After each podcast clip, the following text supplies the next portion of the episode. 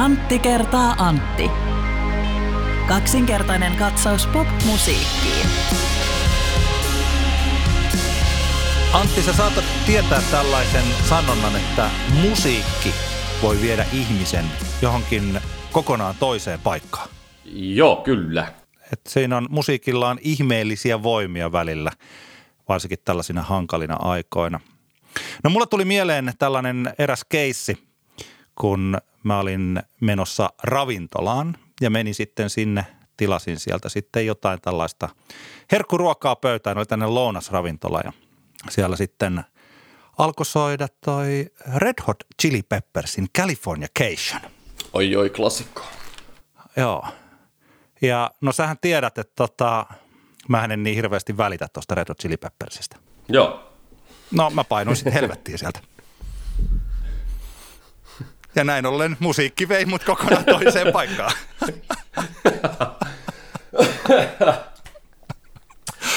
Ai, ai, ai, kyllä. Toikin muuten itse asiassa hy- aika hyvä. Toi, tota täytyy, siis mä, mä tulen sitten jonakin päivänä taas, kun levyjä jossain yökerho ympäristössä tulee soitettua, niin mä ehkä lainaan sua. Ja koska tota, sehän on monesti se ongelma, että ihmiset, tota, kun ne tulee johonkin baariin, sit kun ne kokee, että nyt tulee vähän niin kuin semmoista musaa, mistä mä en tykkää, niin ne jotenkin ottaa sen henkilökohtaisesti ja menee valittamaan DJille sen sijaan, että he voisivat antaa sen musiikin siirtää heidät toiseen paikkaan. Mutta täytyy sanoa, että mä nyt ihan varma, että oli jossain vähän vastaava, oli tuolla internetissä, että nyt en voi ottaa copyrightia kokonaan tästä hauskasta Joo. huulesta itselleni. Että tuota, ei ollut ihan, ihan oma Aivan. keksimä, mutta olin niin niin sanotusti tähän oli tästä- omaan tällaisen Pet Peeve-bändiin, eli Red Hot Chili Peppersiin, jota siis ei, mun mielestä se on ihan, mä ymmärrän, että jos joku tykkää Red Hot Chili Peppersistä, mutta että mulle se vaan on kulunut sillä loppuun, että mun on vaikea, vaikea kuunnella Red Hot Chili Peppersin biisejä. Tämä on pitkä aihe. Mulla on, mä, mulla on myös paljon niin positiivisia tunteita kyseistä yhtyettä kohtaan. Ei tokikaan mitään, sanotaanko 90-luvun alun jälkeen julkaistun materiaalin osalta, mutta ei mennä siihen nyt. Tota, Red Hot Chili Peppersistä tuli mieleen, että kaikkien rakastama oman tien kulkijoiden suuri guru Kärtsy Hatakka on julkaissut aivan käsittämättömän solo-albumin Kärtsy for Sale joka on loputtoman pitkä ja sisältää toinen toistaan oudompia cover-valintoja. Siellä löytyy tietenkin myös Red Hot Chili Peppersiä. Vahva suositus kaikille, jotka haluavat äimistellä Kärtsy Hatakan No Single Fucks Given asennetta, joka on käsin, käsin kosketeltava kyseisen albumin kohdalla. Sieltä voi lähteä esimerkiksi tuosta Enjoy the Silenceista, eli tota, ton, ton, oli sanomassa Daft Punk, siis ton Depeche Mode biisit. Joo. Tota, voi lähteä siitä. Tuo on mun mielestä hyvä, hyvä kuva, paras kuvailu tuosta levystä ja noista biiseistä tähän Joo. saakka. Toi No Single Fucks Given Kyllä, siis asenne. Kärtsy, Kärtsy ei liiemmin keneltäkään kysele, että voiko jotakin tehdä jollain tavalla. Hän vain tekee ja siitä suuri kunnioitus, vaikka toki albumin pitkälti menee se- semmoisen tai siis outoja tunne, tunnelmiahan sen kuuntelemisesta syntyy. Mutta anyway, ei, ei mennä sen syvemmin kärtsyyn tässä kohtaan. Mä, mun, mun täytyy myös jakaa, tämä ei ole mun omaa tuotantoa, tämä vitsi pitää vaan jakaa, koska meidän, meidän kuuntelija Millionaire Juspe tuossa Instagramissa taas jako niin hauskan korona-aiheisen vitsin, että pakko nyt jakaa se muillekin. Terkkuja vaan Juspelle ja kiitos, kun saa jakaa sun vitsiä eteenpäin, että mikä on ollut tässä itsellä niin kuin eh, korona-ajan lempielokuva. Tiedätkö, mikä sulla, en mä tiedä mikä sulla Antti on ollut, mutta, mutta itsellä se on ollut toi yksin kotona kolmonen. Hyvä, hyvä. Oi, oi, oi, oi, oi. Joo. Kyllä. Mutta se niistä, se niistä puujalkavitseistä. Tämä on Antti kertaa Antti, kaksinkertainen katsaus popmusiikkiin podcast ja jakso numero 120. Onko? Tai 119. 119. Kyllä, oli aivan oikein. 119 ja minä olen Antti Hietala. Hei vaan kaikille. Hei hei, ja minä olen Antti Granlund. Tässä on ollut nyt pikku taukoja sen takia, että mulla on siis ollut vaan niinku tosi paljon töitä. Mulla on ollut tällainen Epe Heleniuksen kanssa tehty Epe 70 radiosarja, jota mä oon tehnyt oikeastaan marraskuusta saakka, jossa on 75 ja niihin tarinat ja kaiken maailman systeemit päälle ja sitä julkaistaan myös sillä että kaikkina tulee 14 45 minuutista tuntiin jaksoa, niin se tämän kaiken tämmöisen oman elämän ja työn mihin liittyy vaikkapa 25 tuntia liveradio viikossa, niin sen päälle niin jopa meikäläisen oloisen Manserokin kuningas jopa välillä ollut vähän se puutunut sillä että, että siinä vaiheessa, kun kello on kymmenen ja mietin, että nyt, nytkö pitäisi lähteä leikkaa tai tekeviä jotain, niin on ollut vähän sillä, että nyt, nyt on niin kuin pakko mennä nukkumaan ja tehdä tällainen. Että Kyllä. On ollut mahtavaa siis tehdä sellaisia tollaisia hommia siis tällä ja olen niin kuin onnellinen, että kohta se on tehty ja sitten on enemmän aikaa, että mekin ehkä saadaan tämä jälleen rullaamaan sillä tehdään kerran viikossa ja maanantaina ulos, mihin me nyt viime vuoden puolella se saatiin tämä podcast. Että se on kiva, että se on, tämmöinen jatkuva ja säännöllinen ja sitä Kyllä osaa vain. ottaa tiettynä päivänä. Se on kaikille hyvä ja itsellekin sitten kiva sillä rytmittää viikko. Näin on, mutta tämän takia me ollaan juurikin pysytty riippumattomina, me ollaan omaehtoisia, että jos meinaa muussa elämässä puskea liikaa kiirettä, niin sitten me voidaan skipata joku viikko pahoittelut toki kaikille kuuntelijoille, jos olette odottanut uusia jaksoja, mutta, mutta tästä se ta- toivottavasti taas lähtee sitten. Joo, kyllä. Tämä on omanlaisensa Daft Punk spesiaalijakso ja me käsittelemme Daft Punkia, joka ilmoitti siis lopettavansa nyt niin kuin vuonna 2021 olkoonkin, että ehkä tällä käytännössä se lopettaminen on tapahtunut jo aikaisemmin. Ja me puhutaan paljon Daft Punkista, mutta otetaan vielä yksi kuuntelijakysymys ennen meidän suurta Daft Punk-keskustelua. Joo, tämä on silleen niin kuin ajankohtainen asia tietenkin, kun taas koko maa, en nyt osaa tässä kohtaa arvioida, että kuinka, kuinka käytännössä lockdowniin tämä maa nyt tulee menemään. Se on ollut vähän epäselvää nyt tässä kohtaan, mutta samaan aikaan kuitenkin kesän festivaalit julkaisee ohjelmaa ja lippuja on myynnissä ja, ja tästä johtuen aika paljon on ollut useampikin kysymys tullut tästä aiheesta meillekin.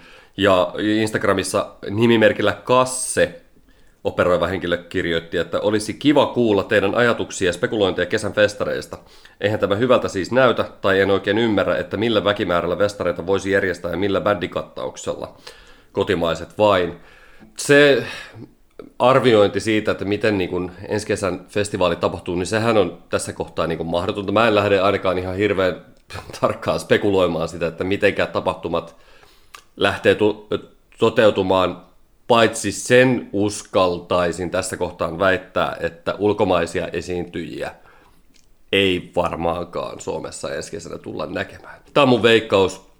Mutta se, että järjestetäänkö tapahtumia ylipäänsä ja millä tavalla, niin, niin se, on, se on tietenkin sitten, sitä mä en osaa yhtään sanoa, mutta mä pitäisin sitä niin kuin erikoisena, että neljässä kuukaudessa, kolmessa kuukaudessa tämä homma menee semmoiseksi, että matkustaminen on takaisin täysin ok.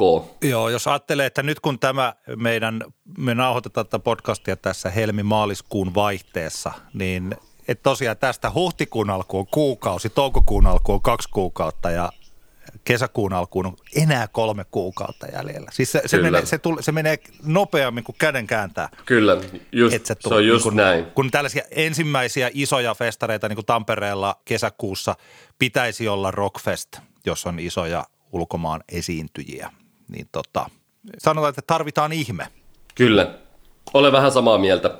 Mutta sitten toinen, toinen iso kysymys on tietenkin se, että minkä takia festarit kuitenkin nyt niin kuin julkaisee sitä ohjelmaa ja, ja minkä, takia ne, mi- minkä takia sitä niin kuin, tapahtumia markkinoidaan kuin ensi kesänä koronatilannetta ei enää olisi. Niin siihen on yksinkertainen vastaus se, että ei ole muuta vaihtoehtoa kuin tehdä näin. Jos aiot tapahtumaa järjestää, niin pakkohan on ihan sama kuin viime keväänäkin, niin pakkohan nytkin on edetä sillä ajatuksella, että asioita valmistellaan, jos, jos sitten tilanne onkin, että se tapahtumat voidaan järjestää, että se valmius järjestää on siinä kohtaa.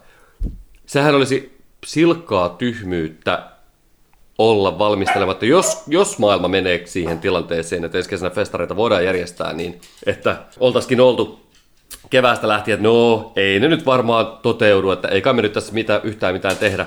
Siinä on kuitenkin kyse monen festivaalin kohdalla ihmisten elinkeinosta ja toimeentulosta ja alan hyvinvoinnista, kaikenlaisista asioista.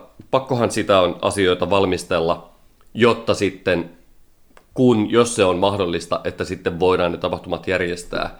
Ja nythän on, on tulossa tämä tämmöinen tapahtumatakuu-kuvio valtion puolelta. Mä en ihan tarkkoja yksityiskohtia tiedä, mutta ymmärtääkseni sen idea on se, että tapahtumia voidaan viedä eteenpäin tässä epävarmassa tilanteessa ja sitten niitä kuluja, joita mahdollisesti syntyy järjestelyvaiheessa, korvataan, jos tapahtumia ei voida järjestää. Tästä varmaan joku osaa sanoa tarkemmin, että mitä tämä niin tapahtumatakuu-kuvio sisältää, mutta pääpiirteissään se kuvio on tämä, joka on tietenkin tosi hyvä juttu, jo ihan jo senkin takia, että ihmiset voi esimerkiksi niin sanotusti normaaliin tapaan, kun fest, fe, useimmilla fest, isommilla festareilla on ihmisiä, jotka on vaikka niin kuukausipalkkaisessa töissä osan aikaa vuodesta, se työsuhde ehkä, tai työsuhde alkaa aina joskus tuossa alkukeväästä ja loppuu sitten sinne festarin jälkeisille viikoille. Ne ihmiset voi ehkä tehdä töitä ja niille voidaan maksaa sitä palkkaakin siitä työn tekemisestä, koska, koska sitten jos meillä on tämä tapahtumatakuu, niin järjestävä taho tietää, että näitä esimerkiksi palkkakulujakin sitten saadaan sitten takaisin. Ja toihan on niin kuin hirveän tärkeää, tärkeää, että tämmöinen systeemi tulee.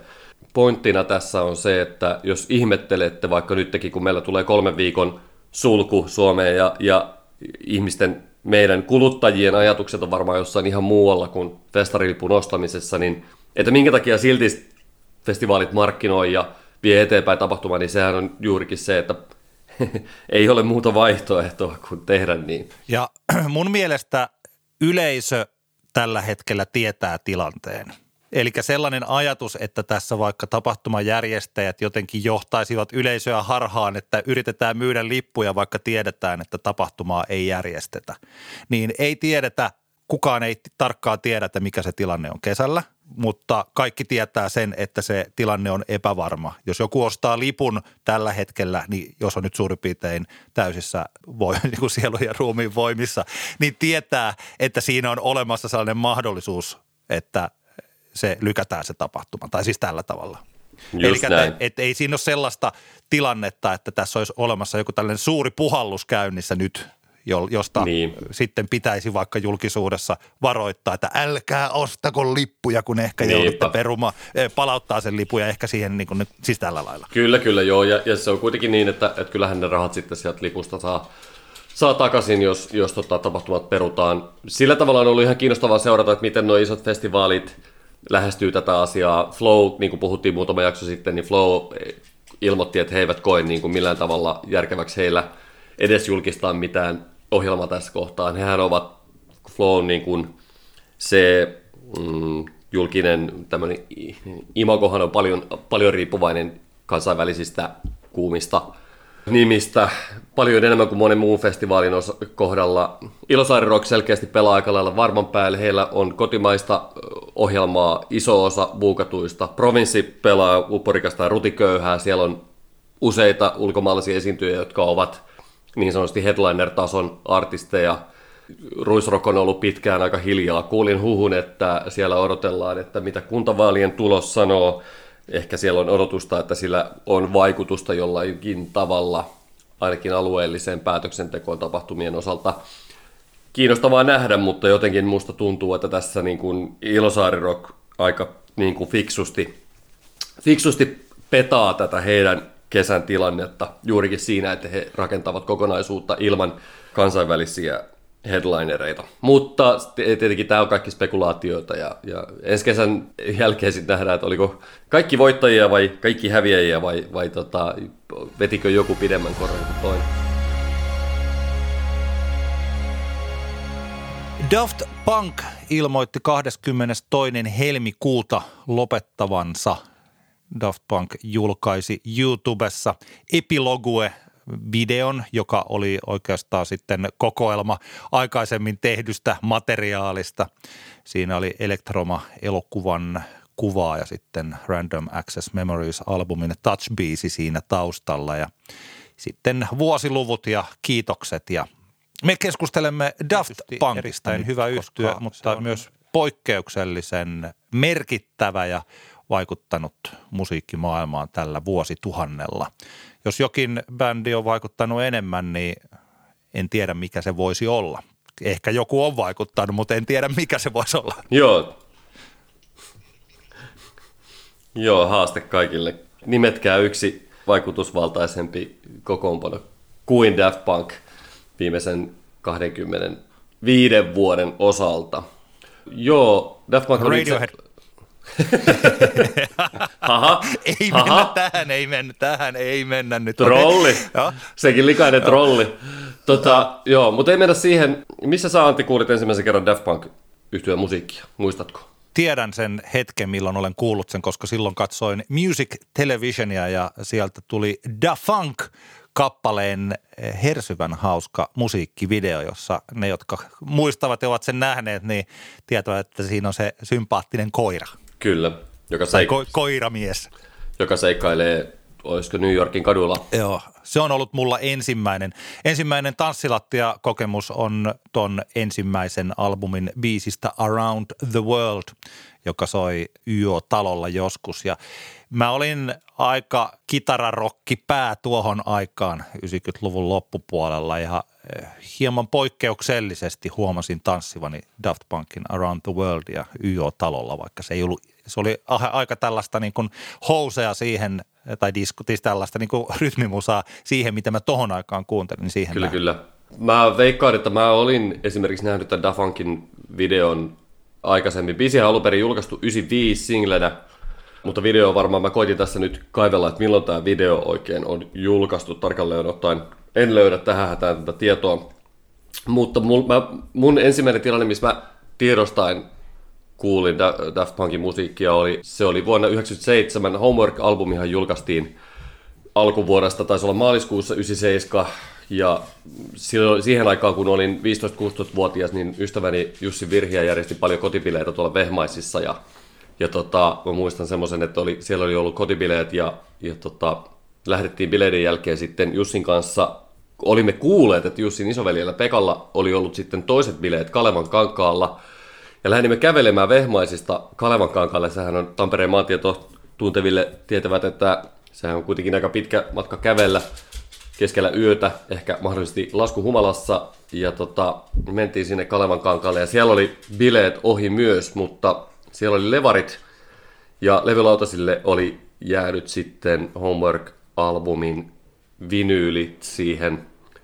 Ja, ja tota, mä, mulla on semmoinen tunne, että ne oli, ne taisi olla, koska siellä kyseisessä kotibileissä oli ollut sitten Riku Pentti, eli eh, Infecto aka Riko Tubs soittamassa levyjä, ne saattoi olla Rikun levyjä, ja, ja me sitten Jussin kanssa mentiin sinne, siellä oli muu porukka jo sammunut, ja aloimme sitten kuuntelemaan, että mitä nämä levyt tässä lautasella on, ja ne oli Daft Punkin Homework vinyylejä, ja se teki aika kovan vaikutuksen siinä kohtaan, että mitä tämä tämmöinen musiikki on. Tuliko susta suoraan fani, koska mustahan ei sit kuitenkaan tullut sellainen Daft Punk-fania. Öö, ei, voi, ei voi sanoa mitenkään, että mä olisin siinä kohtaa niin olisin, olisin täysin hurahtanut. Se oli ehkä vähän pidempi prosessi, joka liittyy siihen, että, että mä itse koen vahvasti, että mennään tarkemmin tuohon Homework-albumiin kohta, mutta siihen asti House-musiikki oli mulle ainakin näyttäytynyt semmoisena, ehkä semmoisen vähän niin kuin elitistisenä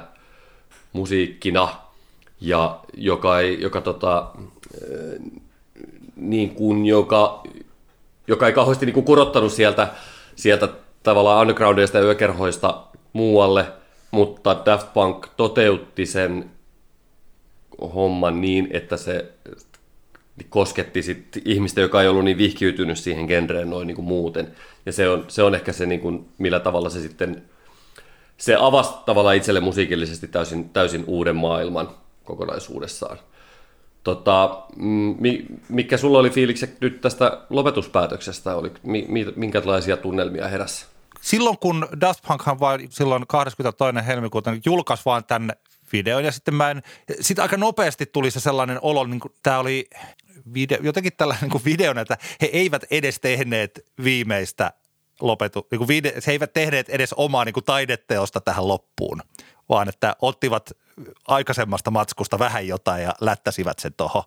Niin tämä tuntui sellaiselta, oli vähän sellainen niin kuin antikliimaksi ilmoitus siihen, että nyt tämä loppuu, koska nykyään on olemassa tällaisia valtavia lopetuksia, että bändit lopettaa niin kahden vuoden mittaisilla maailmankiertueilla tai vähintäänkin eh, siis Suomessa stadikkakeikoilla niin kuin Sunrise Avenue tyylisesti tai tällainen PMMP, että tehdään vielä jäähallikiertue, että vielä viimeiset huraat kaikille. Että Daft Punkhan olisi periaatteessa voinut tehdä tällaisen asian, että tota, vielä niin kuin viimeiset mega mega superkeikat ja nehän olisi ollut niin, kuin niin haluttuja ja myytyjä ja kaikkia tällaisia. Mm.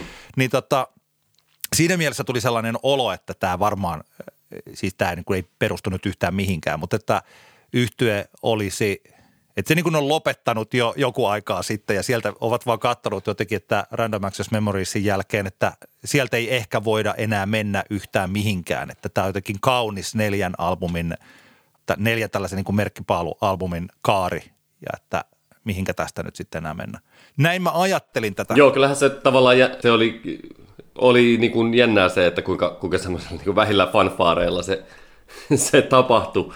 Mennään myöhemmin tässä jaksossa siihen, että mikä, mikä tekee mun mielestä niin kuin, se olisi ollut paljon erikoisempaa, jos vielä jotain uutta Daft Punk-musiikkia olisi, olisi tullut, saatika sitten mitään niin kuin kiertuetta – ja en, se, minkä takia tämä niin kuin ilmoitus tapahtuu just nyt, eikä vaikka viisi vuotta sitten, niin siitä varmaan ehkä Thomas Mangalter ja Manuel de Omen Cristo kertovat jossain niin kuin elämäkerroissaan sit myöhemmin.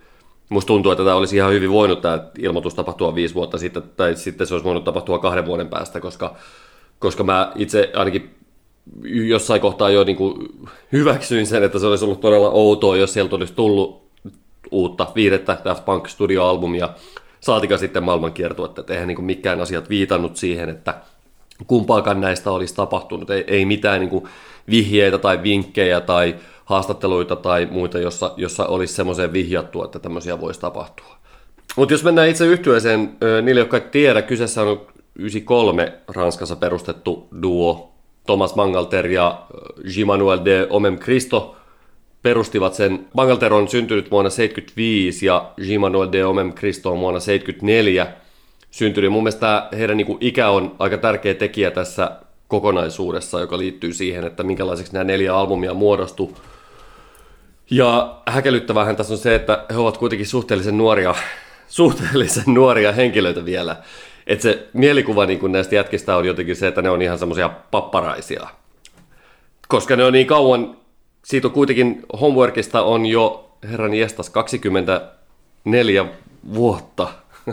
Joo, se, se oli siis joo, tammikuun 97, kun se ilmestyi. Se on, niinku, se on häkellyttävää. Ja, ja tietenkin rohkaisevahan tässä on se, että, että molemmilla varmasti on vielä paljon musiikkia sisällä, mitä he todennäköisesti tulevat julkaisemaan tai tulevat työskentelemään niin kuin musan suhteen. Että, että niin kuin, se on mun mielestä tässä niinku se ihana juttu. Eihän Daft Punkin albumit mihinkään katoa, ne biisit ei häviä mihinkään, ne on, musiikki on ikuista, mutta just se, että ne kaverit on kuitenkin sen verran nuoria, että varmasti vielä kaikenlaista heiltä tullaan kuulemaan. Öö, mutta jos mennään tuohon, mulla on semmoinen ajatus tästä kokonaisuudesta, tästä urasta, miten se muotoutuu ja minkä takia, se, minkä takia sitä uutta musiikkia ei ikinä ollut odotettavissakaan. Ja mun mielestä voitaisiin käydä nyt ihan albumi albumilta läpi tämä homma. Joo. Koska nyt on hyvä, hyvä tekosyy puhua Daft Punkista luvan kanssa ja ajan kanssa, niin, niin mä ainakin haluan nyt niin käyttää tämän mahdollisuuden. Joo. Mutta aloitetaan siis ensimmäisestä levystä, joka tuossa mainitsitkin, eli siis Homework. Se ilmestyi 20. tammikuuta vuonna 1997 ja sen tunnetuimmat biisit on Da Funk ja Around the World. Siitä ju- taidettiin julkaista muitakin sinkkuja. Joo, kyllä julkaistiin ja, ja esimerkiksi Da Funk tosiaan julkaistiin eka kerran singlenä 95 ja, ja tota, haastatteluissa sekä Bangalterille että Deomem Kristohan ovat sanoneet, että Da Funkin ei ei edes pitänyt albumille niin kuin päätyä, että, että se oli tavallaan semmoinen niin sivubiisi, joka on uskomatonta, koska näin jälkikäteen ajatellen kuinka monumentaalinen kappale ja totaalisen ajaton biisi se edelleen on. Se soundi siinä kappaleessa, jos sä soitat sen nyt 2021 yökerhossa isolla PAlla, se jytisee ja jyrää aivan samalla tavalla kuin vuonna 1995, joka on mun mielestä niin kuin koko Daft Punkin niin kuin semmoinen uskomattomin juttu, että kun sä kuuntelet tuotantoa läpi, niin se tapa, millä he ovat tuottaneet, se ajattomuus ja niin kuin se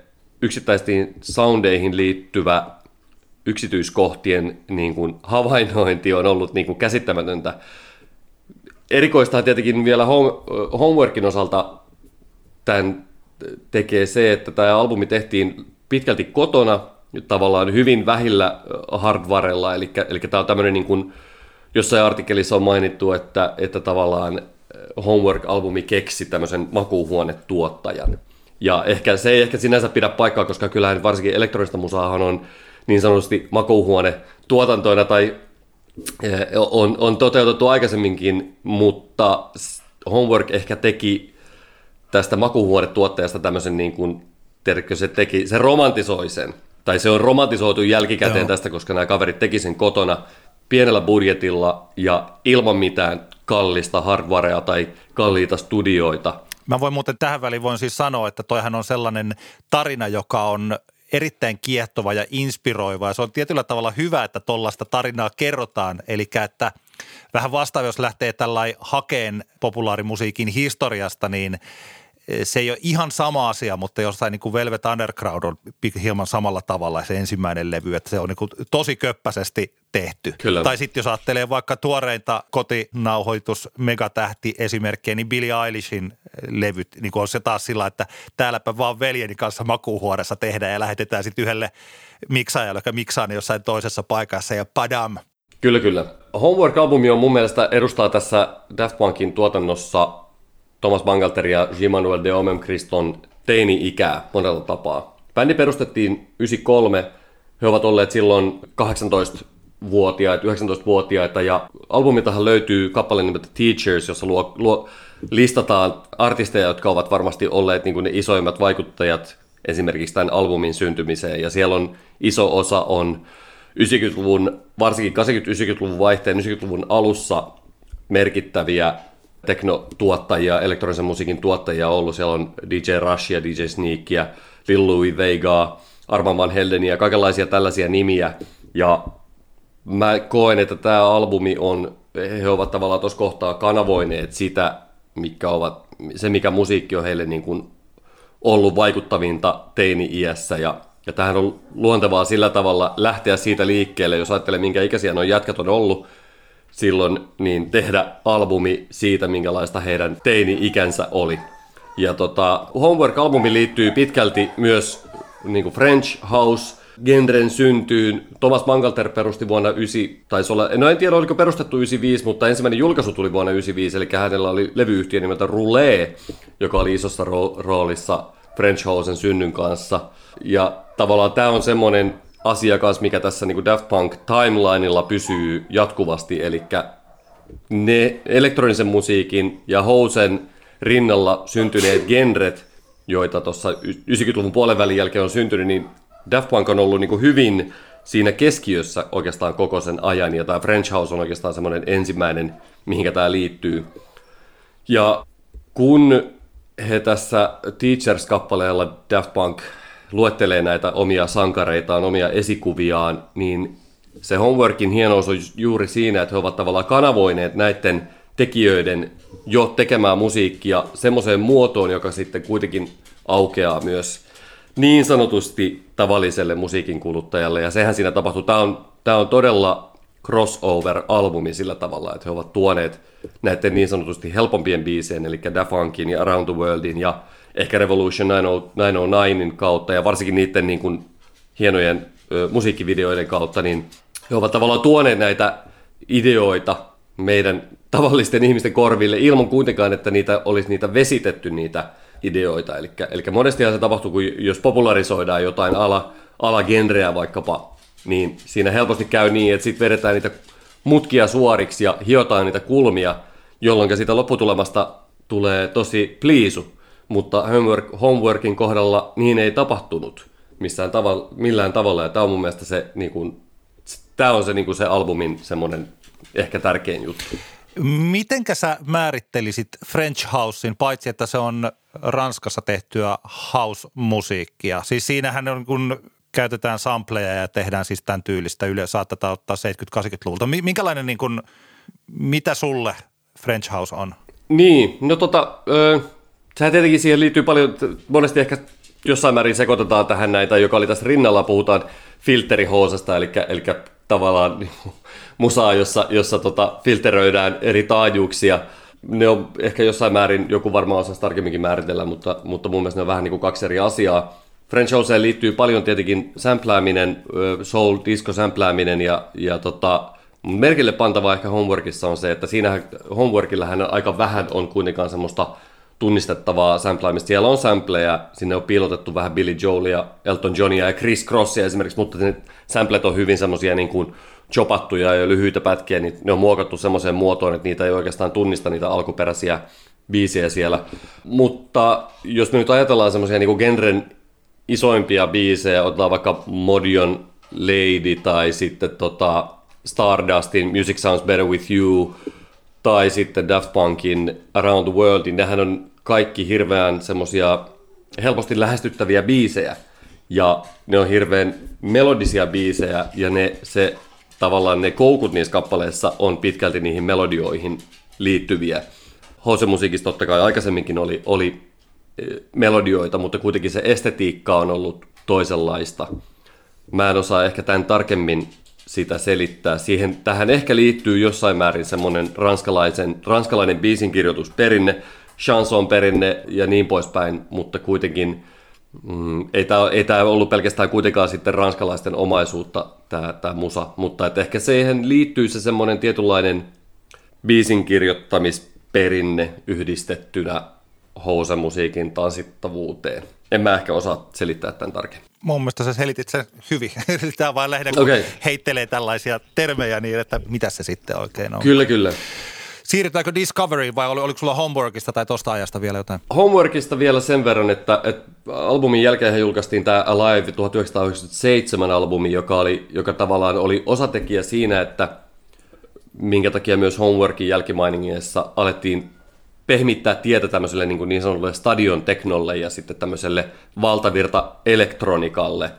Ja, ja tota, sehän oli, mä muistan, että se Alive 97, se oli niin kuin eri, tuntui jotenkin tosi erikoiselta vedolta, että miksi joku elektronisen musan bändi julkaisee livelevyn, koska eihän ne muuta tee, kun ne vaan painaa sitä nappia siellä lavalla ja nytkyttää päätä. niin se oli se fiilis, ja se oli varmaan, mä uskon, että se oli varmaan niin kuin monella muullakin se fiilis, mutta näin 25 vuotta myöhemmin, niin mehän, tähän on helppo nähdä, että, että mihin se kaikki on johtanut, ja okei, vaikka joku muukin artisti, varmaan elektronisen musa-artisti oli julkaissut live-tallenteita ennen tätä, niin kyllä mun mielestä tämä on ollut aikamoinen semmoinen statement-julkaisu silloin, että hei, uskokaa nyt, että elektronisen musiikin livekeikka voi olla yhtä siisti ja ehkä vielä siistimpikin ko- kokemus kuin se, että rockibändi veivaa biisejä tai pop-yhtye soittaa. Eli mun mielestä toi on niin kuin hirveän tärkeä, tärkeä juttu se, että se Alive 97 tuli tuolloin 1997 ulos. Se on kiinnostava niin kuin kuunnella. Toki se, jos, se, jos, se, jos se ei ole syvällä niin bändituotannossa muuten, niin se voi se, siitä ei välttämättä ihan hirveästi saa irti, mutta kuitenkin musta se on niin kuin yleissivistävänä asiana tärkeä ja juuri huomioida se, että se oli kuitenkin aika groundbreaking juttu vuonna 1997. Mutta mennään sitten 2001 vuoden Discovery-albumiin, eikö vain? Mennään vain. Se tosiaan on ilmestynyt helmikuussa 2001, eli tota, oikeastaan nyt kun me tässä puhumme, niin eilen oli tuon levyn 20-vuotisjuhla en muuten Oho. tajunnutkaan. Meni, meni ohi. Meni se meni tämän kaiken muun, kaiken muun Daft Punk-hehkutuksen jalkoihin jäi. No se oli kyllä sitten merkittävä päivä. Kyllä, ja tämähän on siis ihan megahitti-levy, eli One More Time, Digital Love, Harder, Better, Faster, Stronger ja iso tukku muita upeita kappaleita tässä. Ja tähän liittyy paljon kaikkea muutakin, josta varmaan Antti Hietala nyt meitä kaikkia valaisee. Joo, Tämä on hauska, tota, mä, tähän liittyy myös niinku muisti, muistoja tästä, tästä kappaleesta. Mä muistan, meillä oli silloin tohon aikaan, kun albumi, tämä albumi ilmestyi, ja kun marraskuussa 2000 One More Time tuli ulos, niin meillä oli siihen aikaan semmoinen bändi kuin Panda Love, jossa vaikutti muun muassa Antti Lähde, sitten hyvinkin ansioitunut musiikki toimittaja, kriitikko Antti Lähde, Antti oli meidän bändi silloin. Mä muistan semmoisen, että me mentiin Tampereen pienteollisuustaloilla hissillä alakertaan treenikselle ja Antti semmoisella hieman, hänellä oli semmoinen hämmentynyt ilme. Hän sanoi, että Antti, ootko se kuullut uutta Daft Punk-biisi, että, että mitä helvettiä. Ja sehän oli erikoinen juttu silloin, kun One More Time tuli. Ne odotukset, mitä ihmisillä oli, oli aivan toisenlaisia kuin näennäisen helppo Vocoder Disco-kappale. Ja, ja se on mun mielestä semmoinen yksi asia, mikä Daft Punkin urassa kannattaa niin kuin huomioida, että missään kohtaan bändi ei ole tehnyt sitä, mitä heiltä on odotettu. Ja tämä One More Timein näennäinen helppous ja höpsöys alleviivaa sitä hommaa, että kuinka, tota, kuinka puun takaa se kappale tuli. Ja hyvin puun takaahan se tuli esimerkiksi Pitchforkin kriitikolle, joka antoi tälle joku albumille joku neljä piste. Se on mun mielestä ihan niin kuin edelleen niin kuin klassikko-arvio. Se, että sitä ei todellakaan niin kuin itse, itsensä vakavasti ottaneet kriitikot ei, eivät niin kuin ymmärtäneet tätä albumia laisinkaan siinä kohtaan, kun se tuli. Olisi ehkä pitänyt odotella vähän aikaa, niin kun niitä arvioita kirjoitettiin, mutta se on semmoista, ei, ei mennä siihen tarkemmin. Joo. Jos, Voi, jos, muuten, mä jos... voin tähän heittää siis tähän väliin, että, että tota, kun mä se tsekkailin tässä, kun valmistauduin tähän keskusteluun, niin tsekkailin näitä aikalaiskritiikkejä, niin kyllä se oli vaikka Guardian antoi sille kans kaksi tähteä ja Joo. sanoi, että Eclectic Prog Disco fails to work the magic of their debut. Että se tosiaan, että ei, se ei lähtenyt sillä niin kuin kriitikoille ihan heti, että tämä on yksi kaikkien aikojen elektronisista albumeista. Joo, ja sitten mihän se on, niin kun tuossa käy läpi internetistä listaa, että parhaat elektronisen musiikin albumit kautta aikaa, niin siis no kolmessa neljästä listasta Discovery on ykkösenä, eli kertoo vaan siitä, kuinka, kuinka se on sitten auennut jälkikäteen kaikenlaisille ihmisille. Tota, mm, jos Homework edusti Badin tuotannossa sitä Thomas Mangalteri ja Jean-Manuel de Omem Kriston teini-ikää, niin Discovery on käsittelee heidän lapsuuttaan. Mä oon tullut tämmöiseen tulokseen. Ja tähän viittaa moni asia. Esimerkiksi siihen, että, että tota, iso, tämä albumihan on ihan eri tavalla niin kuin sample-painotteinen kuin Homework. Ja tämä sample tällä albumilla, mitä tässä sampletaan, osittain hyvin suoraankin ja osittain sitten – vähän tota noin, niin piilotetummin, niin nehän, nämä biisit sijoittuu vuosille 74-83. Tämä sample-paletti, mitä siellä on. Siellä on Sister Sledgeä, kaikenlaista Barry Manilowta, Electric Like Orchestraa ja kaikenlaista muuta, mitä siellä on samplettu. Tämä on varmasti ollut D.O.M. Kristolle ja Bangalterille lapsuuden musiikkia, josta on sitten ammennettu albumillinen musiikki, joka, joka tota, tähtää kuitenkin tulevaisuuteen. Tähän lapsuuteen ehkä viittaa myös, myös se, että, että mekin ollaan puhuttu tästä Interstellar 5555 elokuvasta, joka on tämän albumin rinnalle tehty anime-elokuva, jossa sitten on nämä albumin videot, video, musiikkivideot on sitten leikelty siitä leffasta, niin tämän elokuvan tämmöinen, mikä olikohan hänen tittelinsä nyt tästä tämmöinen artistic director, oli, oli Leiji Matsumoto, joka on japanilainen anime-guru, jonka iso osa hänen niin kuin, päätöistään oli 70-luvulla tehtyjä, joka, jotka, joka on ollut sitä näiden Daft Punkin jätkien lapsuutta. Eli tämä on, ja tämä albumi tässä niin kuin hyvin monessa kohtaan semmoinen välittyy se niin sanottu childlike wonder, joka, joka tota, on mun mielestä hirveän tärkeä osa tässä. Se edelleen täällä muutamissa kappaleissa joku Superheroes-biisin loppu tai tai Digital Lavin niin kuin suvaltokohdat, niissä tulee semmoinen, niin se on, ne on semmoisia kiehtovia musiikillisia hetkiä, jos ainakin itselle edelleen tulee tämmöisiä niin kuin wonder, wonder-hetkiä, niin, tota, niin tämä on mun mielestä se, tämä on niin kuin semmoinen kohta, missä he ovat sieltä lapsuudestaan ammentanut ja, ja luonut sitten uutta musiikkia. Kuinka paljon tohon aikaan tällä tavalla tehtiin niin kuin pienistä palasista uusia biisejä. Eli kuinka valtavirtaa ja tehtyä tuollainen tämän tyylinen sämplääminen oli. Koska siis One More Timeista eh, lähti tuossa kiertämään aikaisemmin tällä viikolla tämä tällainen vähän niin kuin tutorial, että miten se on otettu. Ja tässä on se biisi, mistä se lähti ja sitten siinä on kolme eh, sampleä, mitkä on otettu siitä alkuperäisestä biisistä ja sitten siitä yhtä niistä keskimmäistä on pizzattu vähän alaspäin, että saada se diu, diu, diu, diu, diu siihen. Ja sitten siellä tota, on ollut keskustelua, että no onko tämä nyt ollut innovatiivista vai ei ja että kuka tahansa osas tehdä ja sitten joku sanoi, että no missä ne sun tanssihitit oli ja sitten ollaan taas nettikeskustelussa ja aika laittaa Twitterit kiinni. Mutta siis, että se näyttää tosi, että se on kuitenkin, ne ovat rakentaneet uutta siitä vanhasta oliko se tohon aikaan tanssimusiikissa standardi? No tota, sanotaanko, sanotaanko näin, että eihän se niin sämplääminen itsessään ollut mitenkään niin täysin vallankumouksellista toimintaa siinä kohtaa, että jos mietitään mitenkään niin hip-hop hip-hop vaikka syntyi, joka, joka hip-hop, joka genrenä on ollut semmoinen, jonka Daft Punk on kuitenkin tasaisesti niin kuin pitäneet tuossa rinnalla ja he ovat niin kuin tiedostaneet ja puhuneet siitä, että kuinka tärkeä tekijä se on heillä ollut. Jo tuossa Homeworkin Teachers-kappaleellakin mainitaan, mainitaan niin hip-hop-tuottajia, eli, eli kyllä se on niin kuin, kyllä he ovat niin kuin olleet hyvin tietoisia siitä, että, että ei, ei se ole, ole lähtökohtaisesti mitään, mitenkään vallankumouksellista. Sitä nyt en osaa sanoa, kuinka se niin kuin elektronisen musiikin puolella se sämplääminen, kuinka iso juttu se oli just tuossa kohtaan. Ja mä, Mutta mä, mä on... muuten voin vielä hei tähän väliin tarkentaa tosiaan, että totta kai niin sampleja otetaan, niin kuin, että sehän on ollut koko tämmöinen niin hip-hopin se ajatus, että tosta otetaan toi luuppi, mutta että se mitä mm. Daft Punk tekee, varsinkin niin kuin One More Timeissa, että sitä oikeastaan sitä äh, ei välttämättä edes tunnista siihen alkuperäiseen – että jos niin. mä mietin, yksi tällainen toinen, mikä nyt tuossa jostain osu silmään tällä viikolla sattumalta, siis toi tota, Eminemin My Name is, niin kuinka se koko oikeastaan se sample, joka pyörii siinä taustalla, tylidi, tylidi, tylidi, mm. niin sehän on niinku suoraan otettu oikeastaan, siihen on lisätty, lisätty biittiä, that's it. Niin se ei ole mitenkään Joo. erityisen, se on niinku hienoa, mutta se ei ole mitenkään erityisen innovatiivista. One More Timeissa on tehty ihan niin kuin kokonaan uusi biisi käyttämällä sitä yhtä sampleä. Se on hajotettu ja pistetty eri järjestykseen ja pizzattu ja sillä on saatu jotain uutta. Joo, mutta kyllähän, kyllähän siis niin kuin Discoveryllakin on paljon biisejä, jotka perustuu hyvin niin kuin suoriin sampleihin. Jos ajatellaan Harder, Better, Faster, Stronger kappale esimerkiksi, niin, niin, tota,